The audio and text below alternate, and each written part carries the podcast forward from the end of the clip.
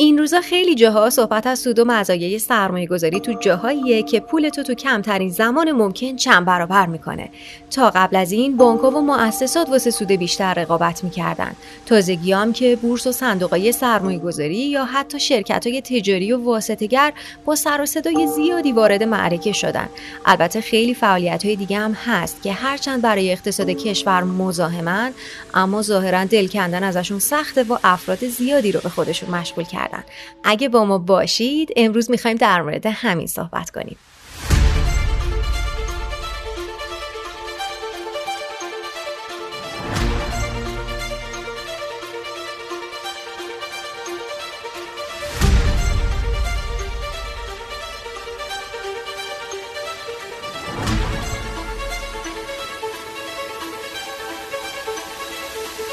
سلام. این اپیزود چهاردهم پادکست اقتصادی رادیو باتاپکاراست تو اپیزود قبلی از فعالیت های نامولد مثال هایی زدیم و گفتیم واردات انحصاری نهاده ها یا واسطه گری توی حوزه مسکن چه بلاهایی می‌تونه سر اقتصاد کشورمون بیاره.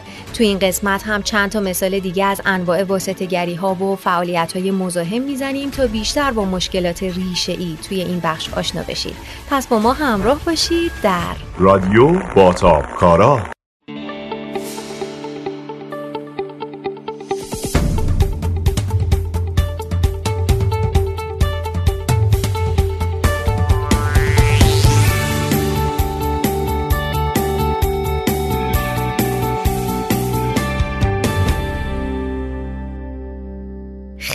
راحت میشه حد زد. شما حتما تو یکی از بانک ها یا مؤسسات اعتباری پسنداز دارید. شایدم چند تا بانک. شایدم نه. پسنداز ندارید اما دیگه حتما یه حساب بانکی رو که دارید. راست میگید. اصلا کی تو این اوضاع پولاشو تو بانک پسنداز می‌کنه؟ قبلا هم گفته بودم. راه واسه سوداوری بیشتر اونم تو مدت کوتاهتر زیاده. بگذریم. حسابم نداشته باشید. با فعالیت های بانک که آشنایی دارید. توی این چند سال اخیر بانکهای خصوصی زیادی شکل گرفتن و حتی بعضی بانکهای دولتی هم به سمت خصوصی شدن رفتن. البته باید گفت که این بانکها به معنای واقعی خصوصی نیستن. تسهیلاتشون هم که با بهره بالایی به متقاضیا داده میشه. طبیعتا بخش تولید یا بهتر بگم بخش مولد اقتصاد با این بهره ها نمی‌تونه وام بگیره. اگرم بگیره به این راحتی ها نمی‌تونه برگردونه.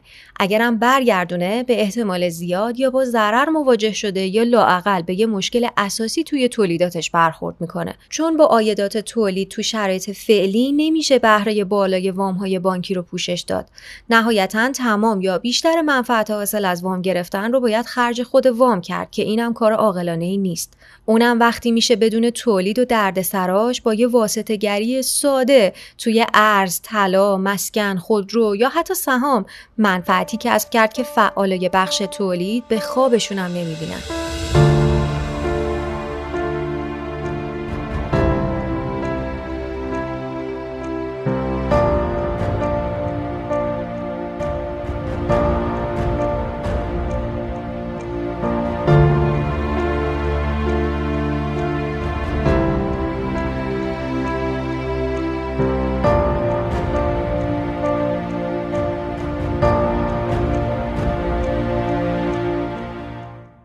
خیلی وقته که بانک و مؤسسات خودشون رأسا وارد واسطه گری شدن و اقدام به خرید و فروش مسکن، زمین، برج، پاساژ، ارز، سکه و طلا کردن.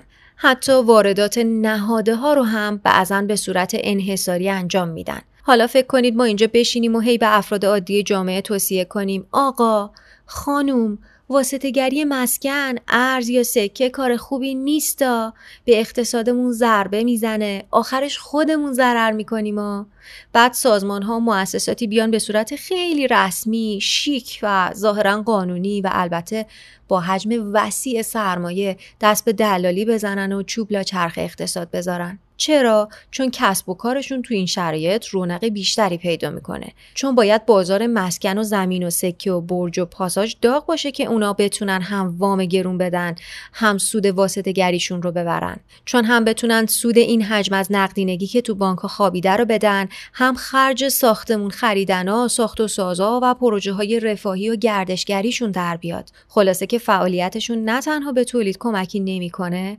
بلکه گاهی مزاحمه و برای تولید محدودیت هایی به وجود میاره. جالبه بدونید هر چقدر تورم به تولید ضربه می‌زنه به همون میزان فعالیت سوداگرانه رو به ویژه برای بانک و مؤسسات مالی رونق میده.